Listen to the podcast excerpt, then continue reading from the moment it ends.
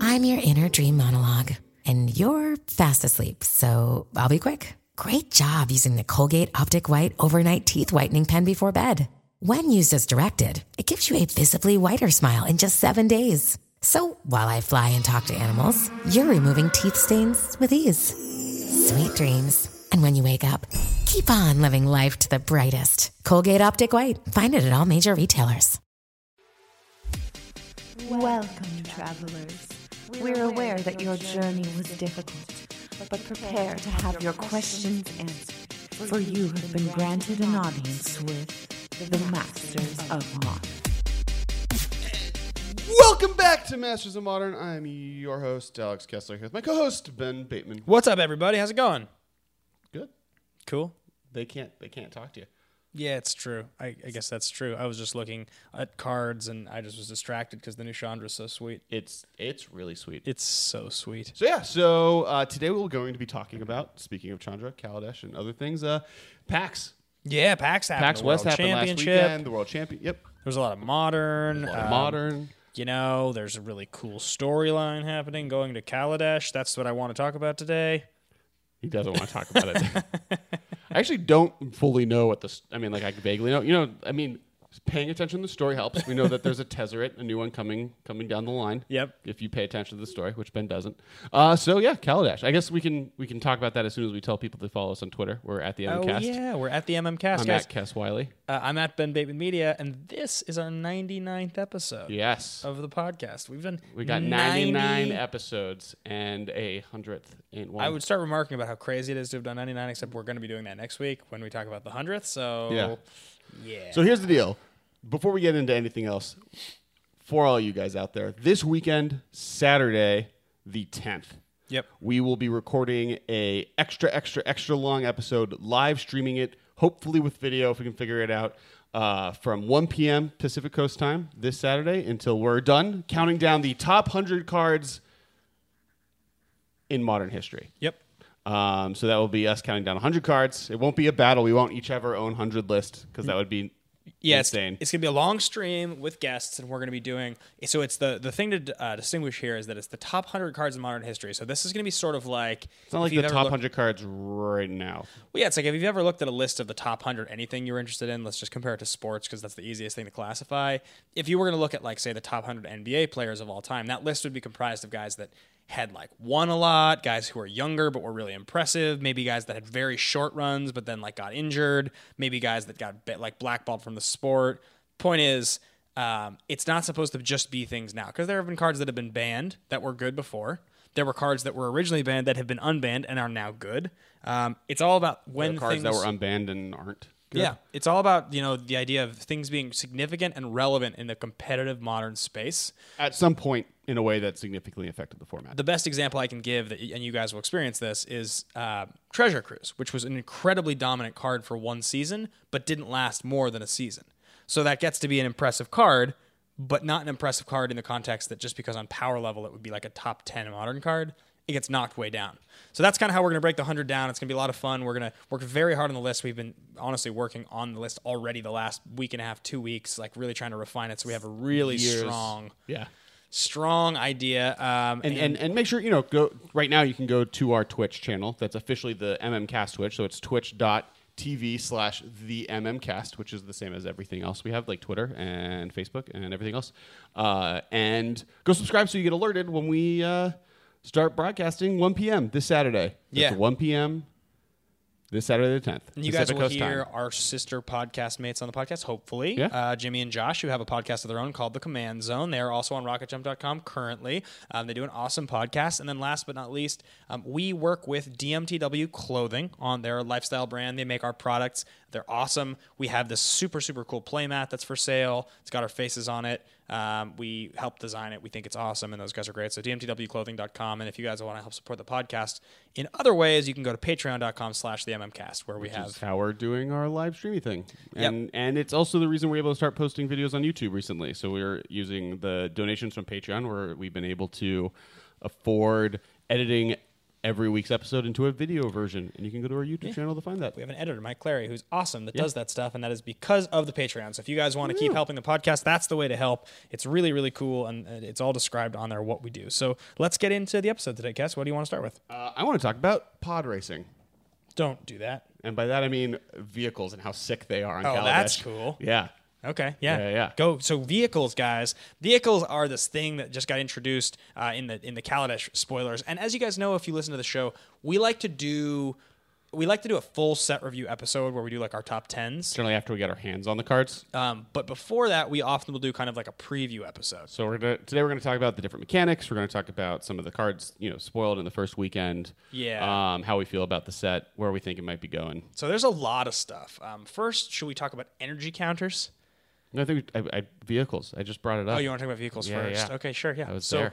so vehicles are this thing, all I wanna talk guys. about. it's like, uh, and there may be some of you who don't remember that there was there was a time when, you know, equipment was not a thing. There was a time when plane go- when planeswalkers weren't a thing. Like they, they introduced these new mechanics, and sometimes they seem kind of crazy. And the So vehicles. do we think vehicle? Well, first, okay, the way vehicles work is they're an artifact that comes into play. It has a power and toughness, but ignore that for now. And then it has an ability called crew, and then it has a number. And what that basically is is you can tap any number of creatures. Uh, you have to tap the amount of creatures equal to how big its crew cost is, and that will animate the vehicle to that attack. is- cont- you continue to be incorrect. Read it out loud. I- I, no, I'm wrong. it's the number it'll say crew two or crew three what it is is you have to tap creatures whose combined power equal at least that number so if you have crew one and you have a one one you can tap that one one and it'll power crew if it's crew three and you have a two one and a one one you have to tap both of them to equal three the power of the crew that's what's necessary correct Sure. okay just making sure because it seems like we, we don't agree on this even though it's written clearly in front of us if you want to keep goading me into Whoa! Shots fired. All right. So Kessler was wrong but about vehicles how good are. we're on the podcast true. and I was, was. called out about it. Uh, they're sick. Goat? Do you think? No, no, no. Goat's kind of lame, but these. yeah. Um, I'm really hyped about vehicles. I, uh, do you think they're going to be evergreen? You kind of led that with with equipment and uh, Well, those be- Planeswalkers. I mean, those became evergreen. Um, I guess they started evergreen. Yeah, I guess yeah, they- equipment they're- just became evergreen, and planeswalkers Yeah, it's true. just became evergreen. Um, this seems like a this seems kind of like a specific kind of like a specific plane uh, type of deal, like having having tons of vehicles lying around. I could see this being something that exists on different planes because I think the idea of having a vehicle, it's not like a vehicle has to be an artifact on an artifact world. It could be an artifact on any world. yeah, I mean, like look at Geist Catcher Rig on Innistrad, or you know, Yeah. every plane has some type of thing that steeds drag around. Yeah, so I think I mean I think that's um, that's definitely a thing. Like I wouldn't be I wouldn't be surprised if it became it. I guess it looks like we have uh, Sky Sovereign console flagship. That's the that's the one we've gotten so far. That's uh, mythic. rare.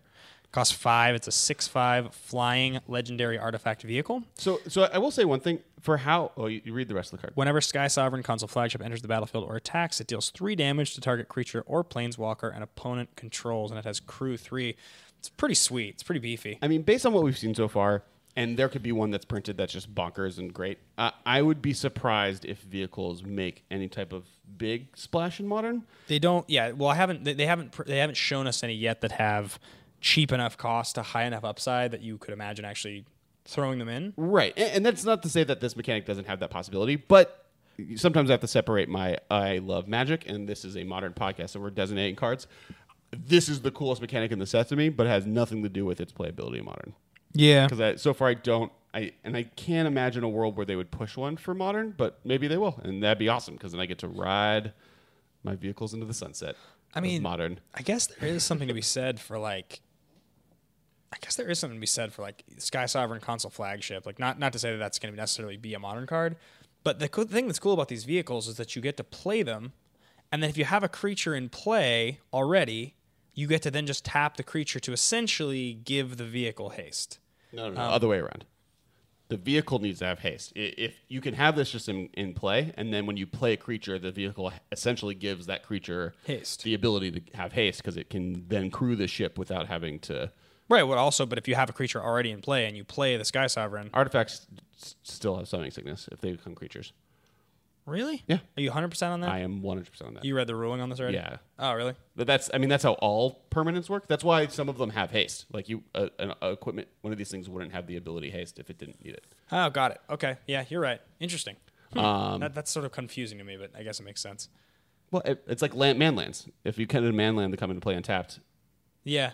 they can't just attack. I know. It's just weird the idea of a vehicle. It's If it's a vehicle, Or if, needing- if if you animate anything with Tezzeret, yeah. Agent of Bolus's minus that just came into play, it can't attack. No, no. I mean, I, I think from a ruling standpoint, what you're saying makes sense. I think the reason I'm confused is that from a flavor standpoint, when you're trying to like sort of imagine the way that one of these things works, it's like equipment doesn't need haste because it's like a thing that somebody that's living gets Well, to look at use. the other way. It, I mean, yes, It's the same with the vehicle. but It's that's part of the rules working the way they do. But on the reverse Yeah. end, this works like a vehicle because if you just have a dude, vehicles let it have haste. like- yeah. Any like a dude doesn't. You can be summoning sick and still drive. I've Yeah. Mm. gotten off an airplane from Hong Kong, super jet lagged, and driven a car before.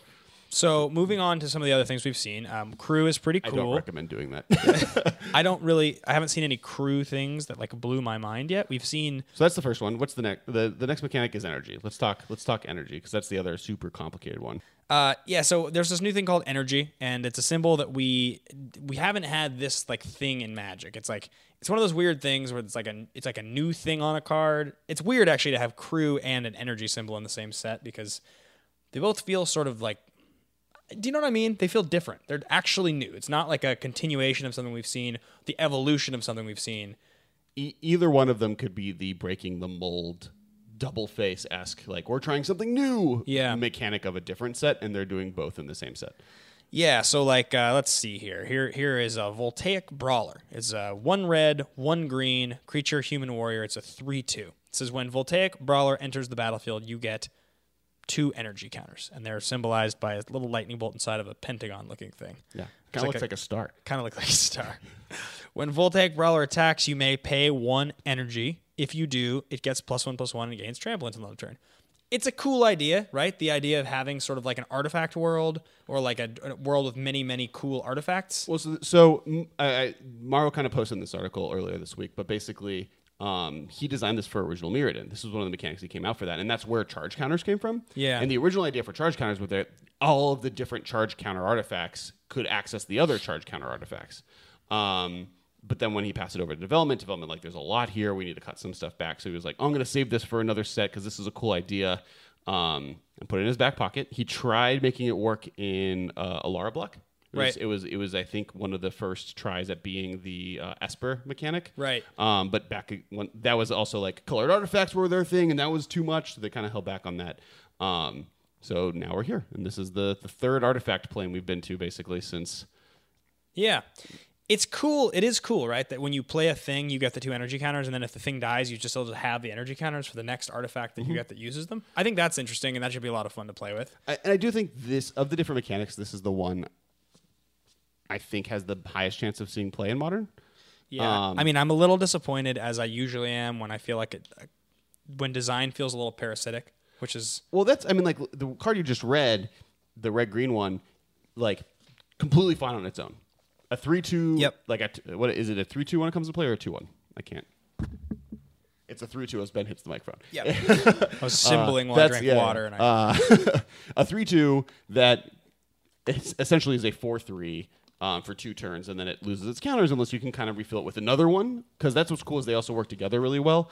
Yep. Like what they've done is every single one kind of works with itself, and then just if you have more of them, they do extra good things with each other. And I think that's an interesting that's an interesting way to do a parasitic mechanic versus something that like requires like processors versus ingestors were Yeah. so inherently like one does not work without the other. yeah, These are or like one doesn't work unless you really set it up. These function insularly and then just get extra beefy when you play with another one. yeah, it's nice. I mean, it's nice that you can play with multiples. I- It's the kind of thing that the second time they go back to this plane or that they uh, use this mechanic, it will make all of these cards more interesting and fun, Mm-hmm. um, and we'll have fun with them.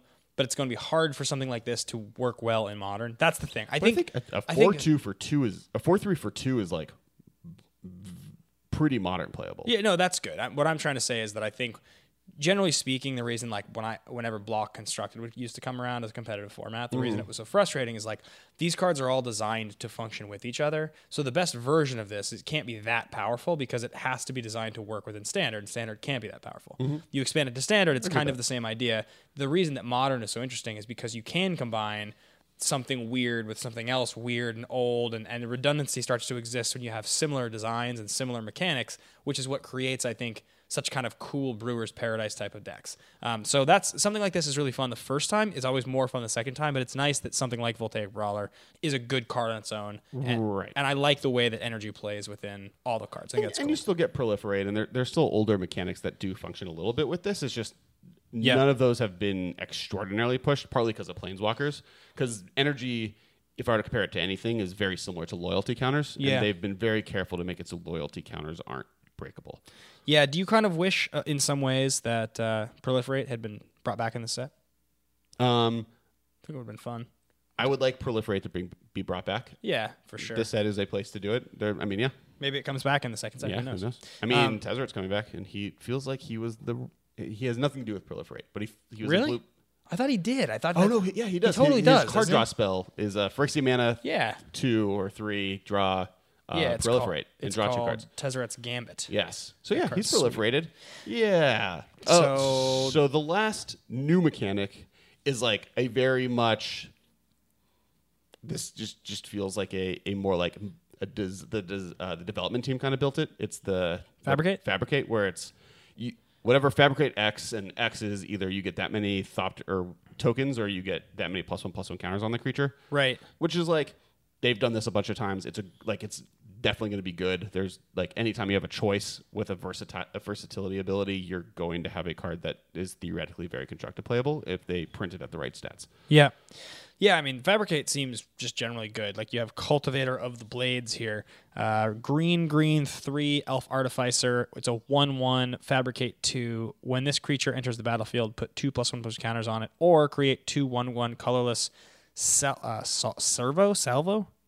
servo artifact creature tokens and then it also has whenever cultivator of blades attacks you may have other attacking creatures get plus s plus x until end of turn where x is cultivator of the blades power so um, it's kind of an interesting like sort of tenuous design uh, idea there right that you can put uh, it seems fine i mean this seems very simple if they're plus one plus one counters or they're creatures it works well with it works well with both proliferate and populate which is fun um, uh, yeah, it seems it seems cool. You get to create artifacts for things like metalcraft and affinity. And that and that's the other. That's the the the last word that they added this time. And this one is for sure evergreen. Yeah. Create. So we no longer put a token in the battlefield. We create tokens. Interesting. Yeah. It's kind of like how dies used to be enters the graveyard. Yeah, yeah, that kind of makes sense, doesn't it? Uh, we like you literally said it as it's now meant to be used three times in a sentence just because you naturally already do it. Like no one's gonna notice the difference. They could Yeah. have not announced and we would all be fine. Yeah, I didn't even notice the difference. So those are the three new mechanics. Um, I think of the three of them, I think my favorite is the second one. Um, well, Energy? Really? No, maybe not actually. Maybe I maybe feel like- Crew's cooler. Crew's definitely cooler. It's gonna. I guess that's just Vehicles gonna- are a s- sicker. Yeah, it's gonna be. I guess, but I haven't seen any vehicle yet that I've been like blown away by. True. Oh, I agree. I, I, I 100% love vehicles more for them being vehicles. Yeah. This is something I posted this on Twitter as soon as vehicles were spoiled. It's surprising how much I love fictional cars and vehicles, or just vehicles in general. So X Wings, these Right. vehicles in general, and hate cars and hate like real world apl- airplanes. Like I could not have a conversation with a, bu- a person about their car, but I will talk to them about the difference between an X Wing and a B Wing for like eight, two hours. And then there's also A wings. Yeah. And then am I missing one? Or those are the three? There's a Y Wing. Oh, There's a Y wing. There's also a, those are the ones in, In the, the original movies. movies. Yeah. There's now a U wing. The new Rogue One's gonna have a U wing in it. cool Yeah. Ewing, like the New York Knicks, Patrick N- N- Ewing. Yeah. Yeah. Exactly like that. Let's move on. So uh, other things that they have j- just thrown out a couple things that we'll talk about further in the actual set review, but Dwarf we- tribal. uh, dwarf tribal is a thing. Sweet. Yeah. I'm glad dwarves are back. We have enemy colored fast lance, which Yep. is something we've been we didn't we call that? Didn't we predict that like several weeks ago? I swear we predicted that like several We weeks might ago. have. we were literally talking about like design space. Like I think probably the cycle we'll see is the enemy colored fastlands, and I was like, yeah, I totally agree with you. That's probably what's going to happen. Twitter, let us know. Did we say that a couple weeks ago? I think we did. Um, they have premiered uh, these the, the planeswalker decks, planeswalkers, which are like these weird sort of like So, underpowered. so basically, what they decided is for the beginner product, they like were so centered around planeswalkers, but the planeswalkers were never included and impossible to get. And they want these planeswalkers to be a bigger face of magic, Right. As we've noticed with the Gatewatch, that they are now printing really, really, really, really bad planeswalkers. To Well, be included low- in this. low power. low power level. Yeah, yeah, bad is a strong word. Um, that like our standard legal, modern legal, we could play with these planeswalkers once this set comes out. We never will. because there's a Chandra and an Nissa, but there's also they've also now previewed the real Chandra and the real Nissa in the set. Do you So- know that there has never been a set that Nissa showed up in that Chandra wasn't also in that same set? I didn't know that. Um, I, we will specifically talk about each of the cards later. There's a there's a three drop. Is it Planeswalker called Sahili sick. Ray, which is She- very cool. She might be the best card so far spoiled for modern. She's really good. I like her a lot. Things I want to do with her in Sun Titan. Chandra, Touch of Defiance is the big. That's Actually, the she big also might be story. the best card in the set. That's the big story. Um, she's really good. We will talk about all of that in our set review, though. We don't need to go into specific cards. I don't think quite yet. Sure. Um, I mean, I, if we do want to talk about Chandra, maybe for a second, because there was a lot Four of manic conversation about it. planeswalkers are good. Yeah, this. I mean, when I read this card and I think Sorry, about four ability planeswalkers. four mana four ability. When I read this card and I look at what it does, it it feels a lot like Jace the Mind Sculptor to me. Like it doesn't feel powerful in the same way, but it definitely feels like this card is really good. It might be way better than it even looks, um, and this could end up being like a huge powerhouse. Yeah, it, basically, it traded the ability to lock your opponent out of the game for a uh, mana producing ability. Yeah, it's uh, Like it's it- it, has yeah. got. A, I mean, it ends up having sort of a similar ability to Garrick One, to um, Garrick Wildspeaker, in the sense that you get to play it as a four drop on four loyalty. I think Garrick was a three loyalty, if I remember correctly, right? I think he was because it was minus one, make a three three, and you could do it three times. And you, Uh, Garrick came in as a four at three. You can plus to make him at four, and you Yeah. can alt at four. you can alt at four, But yeah. yeah, Yeah, So this this is a plus one for add two red. Comes Oh, down at five. might be four to five. I mean, yeah, okay. Um, it also has a plus one to exile the top card of your library. You may uh, cast that card. Um, if not, it ends up dealing two damage to your opponent.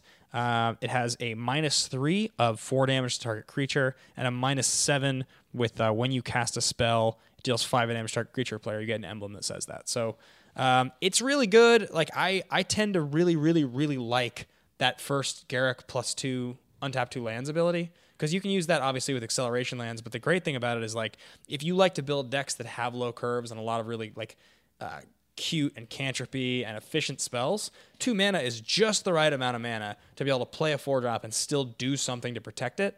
Well, I think I think the fact that she comes into play and can kill anything, not anything, but a lot of things in the format, Yeah. is really good. I think the fact that she can come in and start being a threat is really good. I think the fact that she can come in and start drawing you because she really has five abilities. Yeah. because you that that the plus one where you draw a card or do two damage is two abilities on the same planeswalker Yeah. ability. Super so good. like she's really a five ability planeswalker, which is bonkers. Totally. Just bonkers. So yeah, I think Chandra's really sweet. There's a lot of other cool cards in the set. I think we should probably save save most of them for our set review. But that's kind of what we've seen so far. That's been exciting. Um, somebody pointed out the card Pia Nalar, which is going to be fun to talk about. That uh, we'll get to talk about that Yeah. a little. Is Kieran Nalar going to be the set as well? or is he that- died. Oh, so he will not be in the set. Spoiler alert. But yeah, he died in the Magic Origin story. Like he dies, and you like on camera see him explode, and then you like she like Chandra as a child runs to her family home or the refugee home their parents were staying in, and it was on fire, and she's like, "Oh, my mom's dead," and then she gets captured, and then they try killing her in a coliseum or something. But But she survives. Um, yeah, she planeswalks. That's how she got her spark. Da, da, da, da. There's a card called Chandra Sweet. something, Sick. the future one that kind of tells that story. But yeah, so she's alive apparently. So that is what we're going to talk about today with Kaladesh. Yeah. Well, what do you? What do you? What's your thoughts on the like whole plane itself? I know you don't love story that much, but like the flavor of a cool art, like a happy artifact land. Uh, it's like so. It's like com. It's like uh, Laro and Mirrodin combo. Well, basically. yeah, yeah. it's it's what, what people have actually what what Wizards was describing it was um uh you know steampunk. Yeah. It, it was aether punk, so it was like happy versions of steampunk. Um, it seems fine to me. It, I, they're they're the happy the happy planes. I tend to look back on like less favorably. Like Lorwyn and Morningtide, the design is like kind of lame in my opinion. It's just not my favorite. Okay. Um, but the thing is, it's and I Well, feel what about like Ravnica though? Ravnica is awesome, I would say Ravnica's a happy plane. but Ravnica is like no, it's City of Guilds. It has like dark, dark alleys and brokers and like all kinds of cool stuff. But this has things. Yeah, yeah, no, agreed. I'm just saying like in general, but but I wouldn't have necessarily I wouldn't have necessarily called Kaladesh like a Larwin type plane. And I also love artifacts. Like artifacts are historically my favorite part of the game. So the fact that there is a three man is it planeswalker in the set is really, really cool to Yeah. me. The fact that like And she's like very good. yeah, and the fact that there's there, like that Chandra's great. I really like that there's so many cool artifacts. I like fact- energy counters. I, I just think that that's. I, I think, like I said, when, when they bring those back a second time, that's going to be a very fun thing to play with in modern. Um, yeah, I like it. Mm-hmm. I do think that this set might be the best set for Planeswalker in the modern uh, since Origins, I guess, but really ever because of that the creatures. Nissa is no joke, by the way. It's it's it's a five drop, but it's really good. I like the fact that on turn four you can play Chandra, and then on turn five you can play Nissa and Liliana yeah. in the same in the same turn because you can buy back Liliana in your graveyard. Yep. All right, That's let's moving you're on. buying it back. All right, so, So- World Championship. Yeah, Brian three Brondoon. days. Brian Brondoon. won. One day of standard, one day of uh, limited, and one day of modern, which makes it exceptionally relevant to. Yeah, us. the the days mixed together a little bit. It's like standard end draft. Um, one day, I think it's modern end draft, though I'm not quite sure. Um, I watched bits and pieces, and then I've now watched uh, some of the coverage of the matches. I watched uh, JC Tao playing against Brian Brondoon in like I think like the semis or something like that. Uh, Bant Eldrazi is what Brian was playing, and he ended up winning the tournament with that deck. Yeah, um, JC was good. playing Black White Tokens, which was like a pretty interesting deck choice, I thought. Um, there was some pretty cool stuff. We we can talk deck lists a little bit. Uh, I guess we'll start with Bant Eldrazi just because it's the it's the winning deck.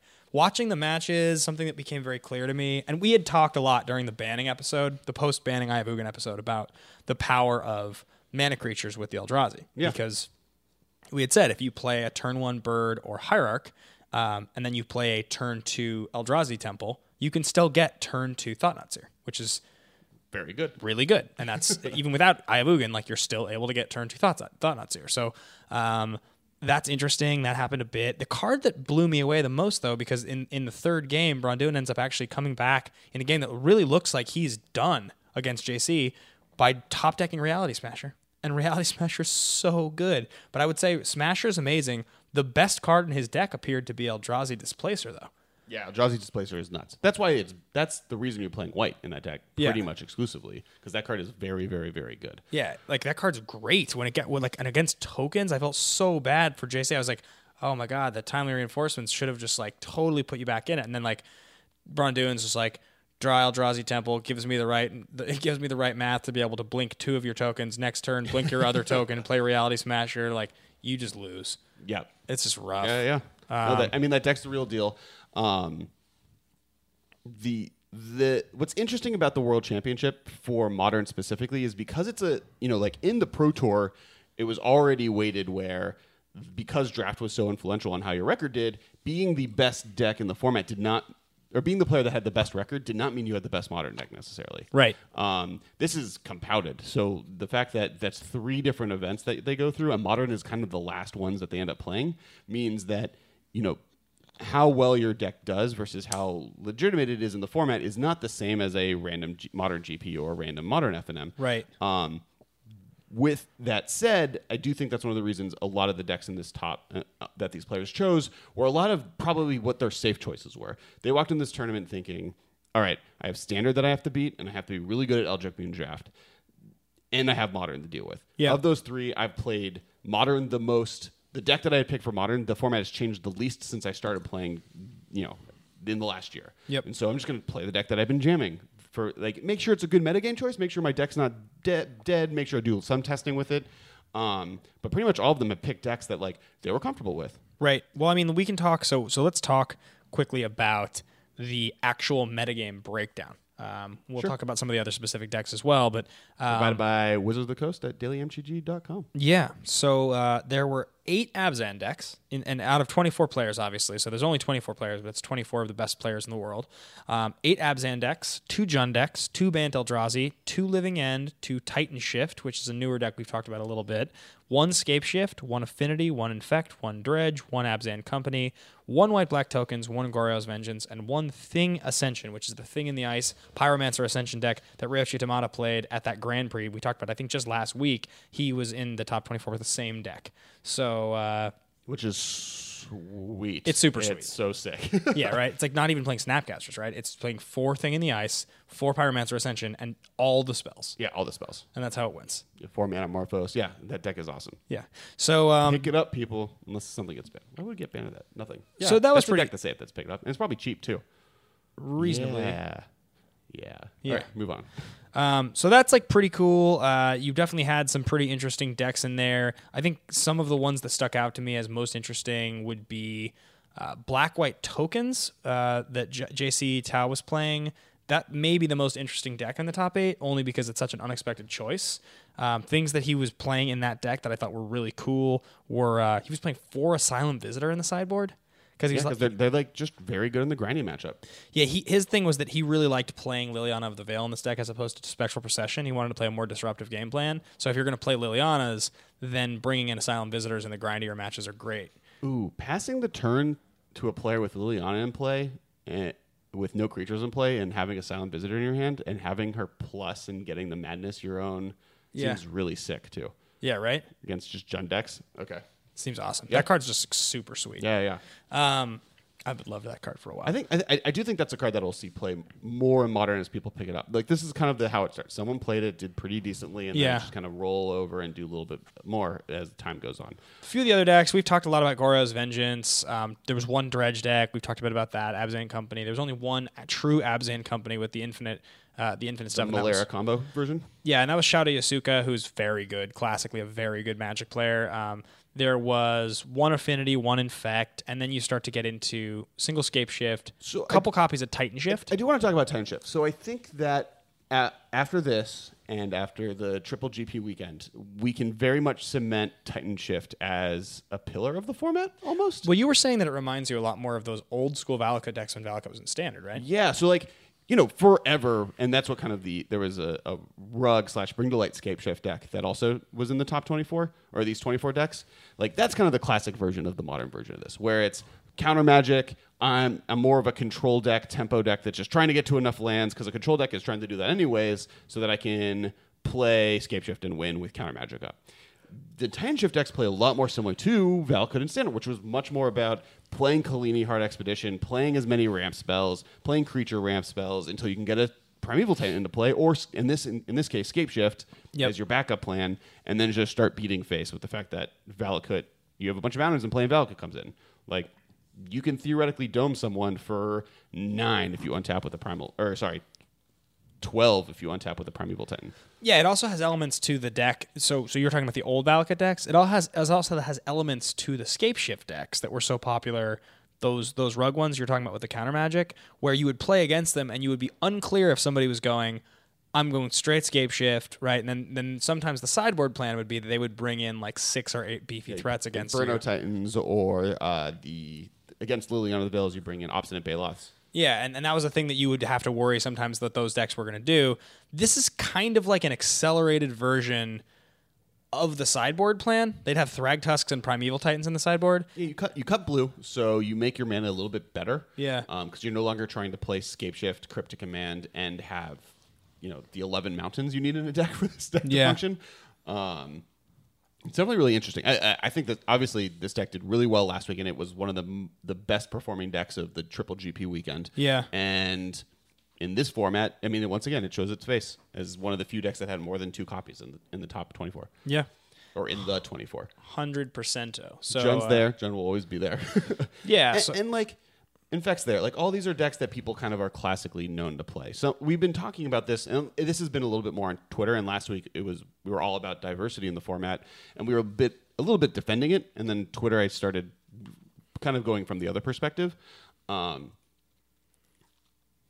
yes, this format is a little bit more mid-rangey and controlly than what the format looked at at the GP weekend. Right. But that's why I want to temper that with these are pros who spent most of their energy getting good at draft and standard for this event. They got mean- good at modern and they definitely protect, practiced for it. Reed Duke and Brad Nelson both said play they played Jund because like they, it's like we can't change who we are. Like it's a deck we know. There's eight other pros that played Abzan decks. You play those fair decks that you know how to navigate the field. It's like, I mean, that's why you had ten out of twenty four playing traditional mid range decks. Um, and you, some of the things that we talked about at the Triple GB weekend are becoming much more stock now. So you had Grim Flare showing up as a three of on a lot of both the Abzan and the Jund decks.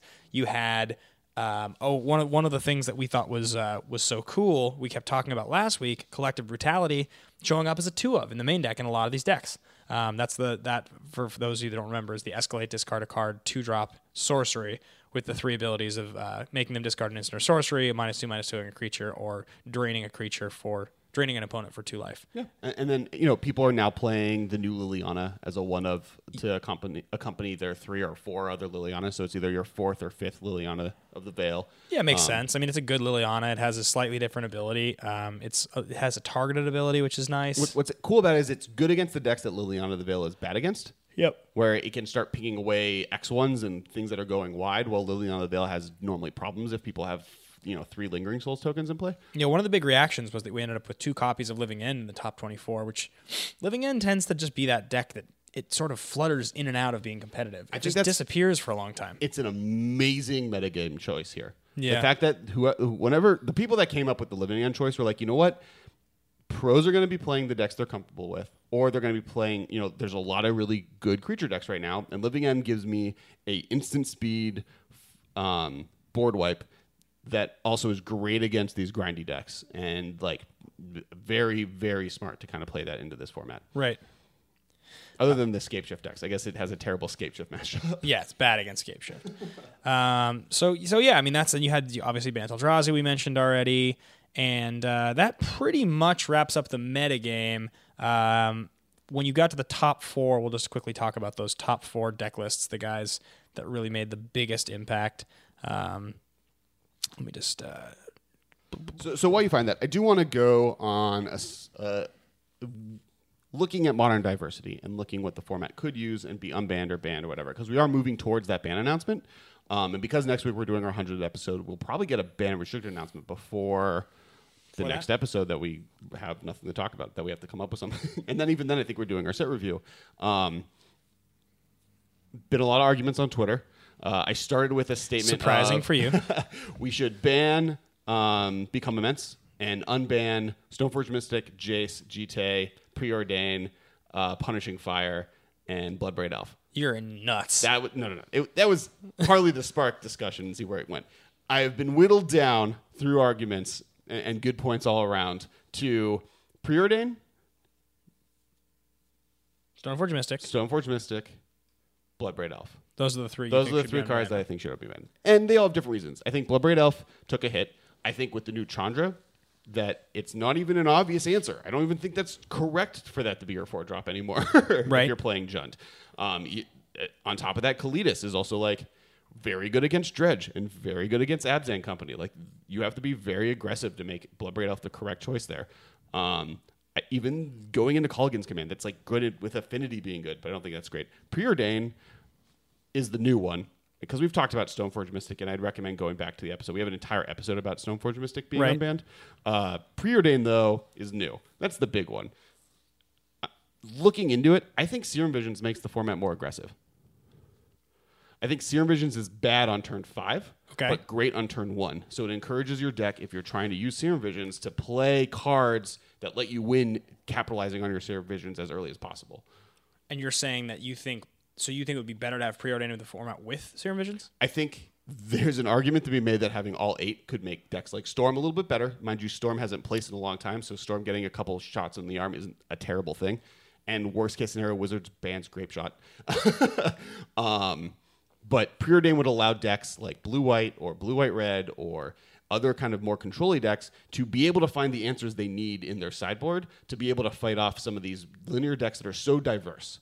Because one of the problems in modern right now could be argued that it's really hard to be able to fight affinity and dredge and affi- and uh, infect. I mean, how? So if you're gonna say Sleight All of at the same time. hand would, in theory, allow those decks to do this exact same thing in a little bit less good way, but it would in allow a them- much worse way. uh, yeah, I mean, I, I'm not going to say that it's in a much worse way because if the point is to be looking through two cards, to be digging two cards, putting something into your hand, and digging for a card, like it's certainly not as good as preordained. Don't get me wrong, but if decks were going to do that, I think they could just load up on that cantrip, and they haven't. That's not a very played card. I think preordained would definitely increase the potency of something like Storm, would it factor in as a sixth, seventh, and eighth copy of Serum Visions? Would people play Preordain over Serum Visions? Would that be the four of I do. I do. Well, I, well. Do you think Serum Visions or Preordain is better as a card? Serum Vision, uh, Preordain? So yes, I think preordained becomes adopted over serum visions more often than not. But giving people the ability to because like the problem with serum visions is turn six, it's terrible. Right. Because you're like, oh, I draw a random card and I set up and I lose. Where preordained gives you ability, which is what's important, to do that late game. But preordained is also good turn one, where that's where sleight of hand kind of loses it, its oomph. Um, I personally don't think we need Preordain in the format. I don't think it makes the format. But do you think a better. card should be banned if it doesn't deserve? It's not powerful enough to be banned. Um, I guess it was banned in a different time. Um, It was also banned alongside Ponder. Ponder at the exact same time with Splinter Twin in the format. Like, That's what I was saying. It was banned when the format was in a different place. I mean, Yeah. w- it, Splinter Twin being legal is the biggest one. Um, I'm trying to think what the next best combo deck that would use eight cantrips to dig that w- would be. Like, maybe ad nauseum decks, like Life's Finale, or not Life's Finale, um, Angel's Grace. Angel's Grace? Yeah. You don't die this Yeah. turn. Yeah.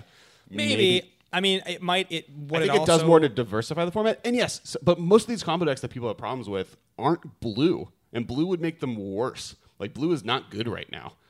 would it make like deck, decks that people have tried building um there are so many fringy combo decks that have existed in modern over the There's years always going to be, like, that's good. Give them a chance. do you like, think that more playing decks giving them aren't four worse. four more really good cantrips in their decks okay take a deck like this is a weird example but take a deck like the uh, jace architect of thought doubling season deck like take that deck and be like okay if- so if you give that eight cantrips does that make that deck like just like Are you're you saying gonna- that's a bad version? Like, I would love to live in a modern world where that deck was viable. I just mean like things that are, get, are really backbreakingly powerful on turns four and five, and giving you eight ways to get there instead of really four. I mean, maybe not. But you might be right. I just think it's I still, think it's still. You say it all the time. F- It's still playing eight, four, and five drops in their deck. I, like the issue you run in more two is, but but look at the other side. Now I have a better chance of finding my Stony Silence on turn three or turn two. Now Yeah. I have a better chance at finding my uh, you know Ancient Grudge. Now I have a better chance of finding my uh, Rest in Peace. I feel so I don't you. have to play f- like my s- my graveyard slots are so strained. M- my feeling on preordain is that I really like where the format is. I like the role that Serum Visions plays, and I think Serum Visions is enough for the decks that want an effect like that.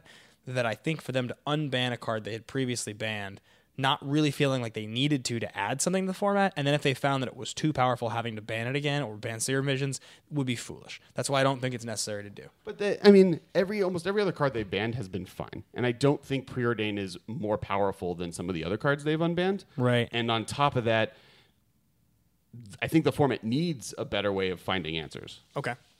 and I don't think preordain's that much powerful than Serum Visions, but it does lead to a more late game focused deck being better than what Serum Visions currently allows. Right. Right. So, uh, you- what are the top four decks from the World Championship? World Championship top four decks. Um, so you have Brian Rondoon playing a Bantel Drossi deck. Um, it is pretty much what we have come to expect. Uh, it's not really all that crazy. Um, you have his wait, that's his standard deck. Oh, I wish Tamio Field Researcher was in the uh, modern deck. deck is so card is so sweet. Uh, scrolling down, try to get this to load on me. Uh, here we go. Okay, he in modern. So it's pretty much what we have come to expect. It's playing, um, it's playing four noble hierarch. He is not playing the one birds of paradise. Um, it is four reality smasher, um, four Eldrazi displacer, four thought nut seer, three matter shaper, two Eldrazi sky spawner, three drowner of hope. One spell skite, four ancient stirrings, two dismember, four path to exile, one engineered explosives, and twenty-four lands. And I, I do want to point out the Sky Spawner because that once again is a card that like I think people would overlook as a card that would be good, but Yeah. it's so important against a affinity and infect. Yeah. Which you know the the black white token Zach when you read it, it the, the update on it like they're like we're playing these cards because partly because it's good against affinity and infect because they can block those flyers and this can do that. And Yeah. it's slightly better because it can block something that has X2 power, so it can block an Ornithopter profitably. Um, and beyond that, the ramp on it gets you to be able to cast, say you draw the wrong lands, or just cast some of your big beefy cards a turn earlier. Brondoon is playing two copies of Elspeth's Son's Champion in the sideboard. He said that's good against the grindier decks like the Abzans and stuff. I think Elspeth the Sun's Champion's really good. Yeah, To cards. the extent that, like, if I was Jund, I'd start really considering running one Dreadbore over a Terminate. Hmm. Partly also because of just, in general, Delirium, because there are now reasons to play Delirium with Yeah. their, uh, the, the flares. Traverse the Olvenwald. Oh, yeah, flares. Um, but beyond that, I think it's just getting rid of planeswalkers, especially with the new Chandra possibly in our future. Yeah. And the blue red planeswalker is going to become more and more important. yeah, I mean, I guess we talked about it a little Higher bit before. Dreadbores now, it's going up. We talked about it a little bit before, but Eldrazi Displacer is just nuts. And it's funny because that card doesn't look that nuts when you look at it. It just looks like good, but it's nuts in this deck. Um, it's just good being able to blink things, and it's also really good if you need to slow down your opponent and make them not be able to attack you. It's pretty good. With, it's pretty good with Thought Not Seer just by itself, but like just being able to stop your opponent from doing anything is like a Yep. decent ability. And it's a three three for three. Yeah, and also like you have it, your Eldrazi land i- is like your soul land It makes that ability cheaper, which is Yeah. sweet. So that's really good. Um, moving on to the next deck, you have Marcio Marcio Marcio Carvalho, who Carvalho, who was the guy that lost in the finals to Brian Bronduin, and he was playing a Grim Flayer Abzan deck. Um, it's again, this is he has the two copies of Collective Brutality, which is really cool. He has a three and three split on Inquisition Thoughtseize, four Lingering Souls, and a Maelstrom Pulse, um, two Abrupt Decay, four Path to Exile, three of Liliana of Veil, one Liliana of the Last Hope, um, one Engineer Explosives, and then his creature suite is three Grim Flayer, three Ooze, four Goyf, two Tassiger. Um, Ag- Again, I gotta s- like Grim Flayer is just showing up more and more in these Jund and Abzan lists. That like it's it you we re, you really need to s- like keep an eye on this card. Three shambling vent. Is that common? Did I miss that? in absent. Uh, theoretically, if you're more black than you were green than before, like if you Yeah. want to be able, I guess that must be a thing. I, I always thought that there was just, kind- there was a little bit of a split on the shambling vents and the stirring wildwoods. I mean, Shambling Vent seems generally very good compared Yeah. to Stirring Wildwoods. I mean, it's like a better, like I- I'd rather beginning life than just having reach, but Gets bolted though. It's a two three. sure. Um, interesting. So that is that deck. Uh, sideboard stuff. One Elspeth Sun's champion in his sideboard. Three damnation. Another collective brutality. Nothing else. Another Liliana of the Last Hope. So two between the main and the side. That's cool. Yeah. Um, let's move on to Oliver Chu. This is the Titan Shift deck we were talking about. Yep. Um, this is yeah, we went over this list pretty pretty extensively already. Um, Colony Hard Expeditions. I think the one interesting thing to talk about Kalini Hard Expedition is the fact that I think abrupt decays are seeing less play. And it makes sense. The format has gone away from what um, Splinter Twin used to force it to be. Yep. So there's more four drops. Y- They're less game winning if you can't kill it. With there's less counter magic, so it's better to play cards like Terminate because that hits more things in general, um, which makes Kalini Hard Expedition more playable because you no longer just get blown out by an abrupt decay. Yeah. Yeah, it- we've covered this list pretty extensively. It has two Yep. Anger of the Gods in the main deck, two Summoners Pact is another cool part of it, uh, and the sideboard is. Pretty, we I think we went over this list pretty much last week. So Yep, um, next we will deck. go over the last deck, and that is Abzan Company, played by Shota Yasuka. Um, this is a very stock company list. There's Well, th- there's there's a good conversation. Like company can't change very easily. Yeah, they're that's- like that's true. It, it, it's one of those decks that like you have a few. You have to have this many cards, this many cards of this many card, and then you have like three slots to be able to really be creative with. Yeah. And how much better are they? Your choice is going to be than the previous deck, and that's metagame choice. But for the most part, it's pretty stock because you just have to have it be. I guess the one thing in here that's cool is the two copies of Anafenza the Foremost in the main deck. I like that card a lot. It's actually a card that has surprised me to have not seen more consistent It's- modern play. It's seen more play because of Dredge. Dredge became such a big powerhouse in the last three months that it's she's become more standard in the list. because those of you who don't know what it is, it is a uh, She's really good with kitchen fakes. yeah, it's it's black, green, and white for a legendary creature, human soldier, four four. Whenever an offense of the foremost attacks, put a plus one plus one counter on another target tapped creature you control. If a creature card would be put into an opponent's graveyard from anywhere, exile it instead. It's just It's a 4 4 for 3 with a super sweet ability that works really, really well with Persist and it also provides graveyard hate. Like, it's very good. Yeah. Um, especially if you're Right playing in the mirror too. You're playing four birds, four hierarch on this list. Like, you can hit that on turn two in this deck with Mm-hmm. remarkable consistency. So, that's really good. Um, that otherwise is pretty much.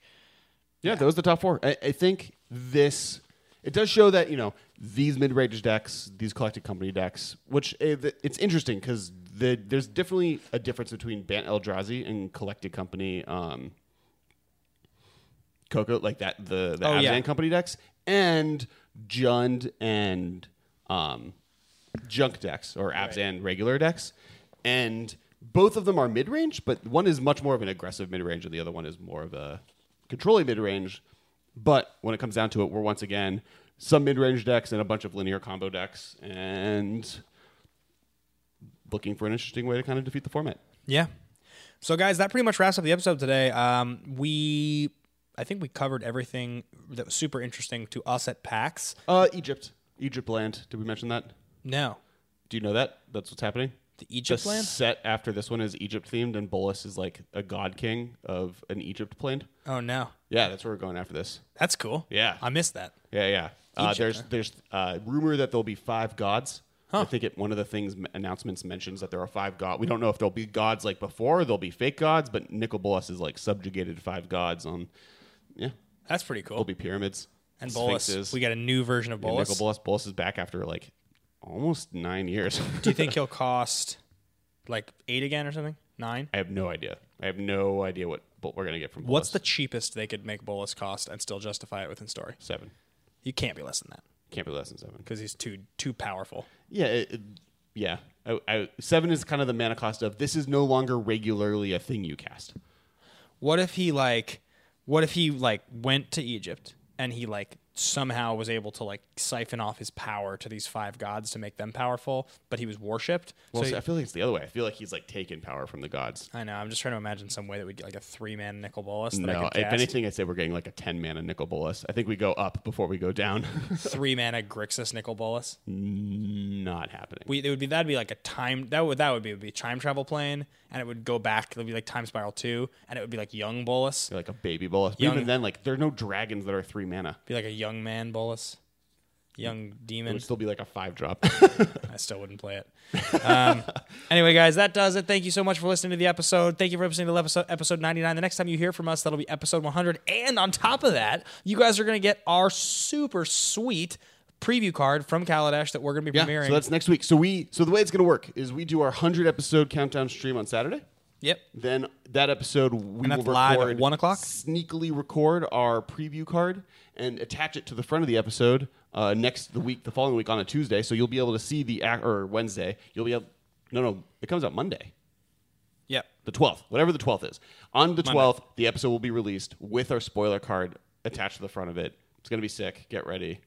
Boomtown. One Check us out. p.m. on Saturday Pacific Coast time. Yep. Tune in 1 p.m. Pacific Coast time. That's going to be uh, twitch.com slash the MMCast. Twitch.tv slash the Amoncast. There you go. Twitch.tv slash the MMCast. Uh, and of course, follow us on Twitter, guys. I'm Ben Bateman Media. That's Kes Wiley, and we are at the MMCast on Twitter. Check out The Command Zone, our awesome sister podcast by Jimmy and Josh. They are on rocketjump.com. We are on Patreon M- at the MMCast. You can help support us so we can do this. It would be awesome if you do because that's how we stream things. We buy extra equipment and stuff like that. And of course, we work with DMTW Clothing, who's an incredible lifestyle brand that helps us make great product. We have a playmat for sale on dmtwclothing.com. Check it out. Thanks for listening to the episode, guys, and I can't wait to premiere the top 100 cards in modern history for you. We'll see you on Saturday. Bye guys. Thank you for your attention. For further inquiries, send an email to the mmcast at rocketjump.com. See you later, alligator.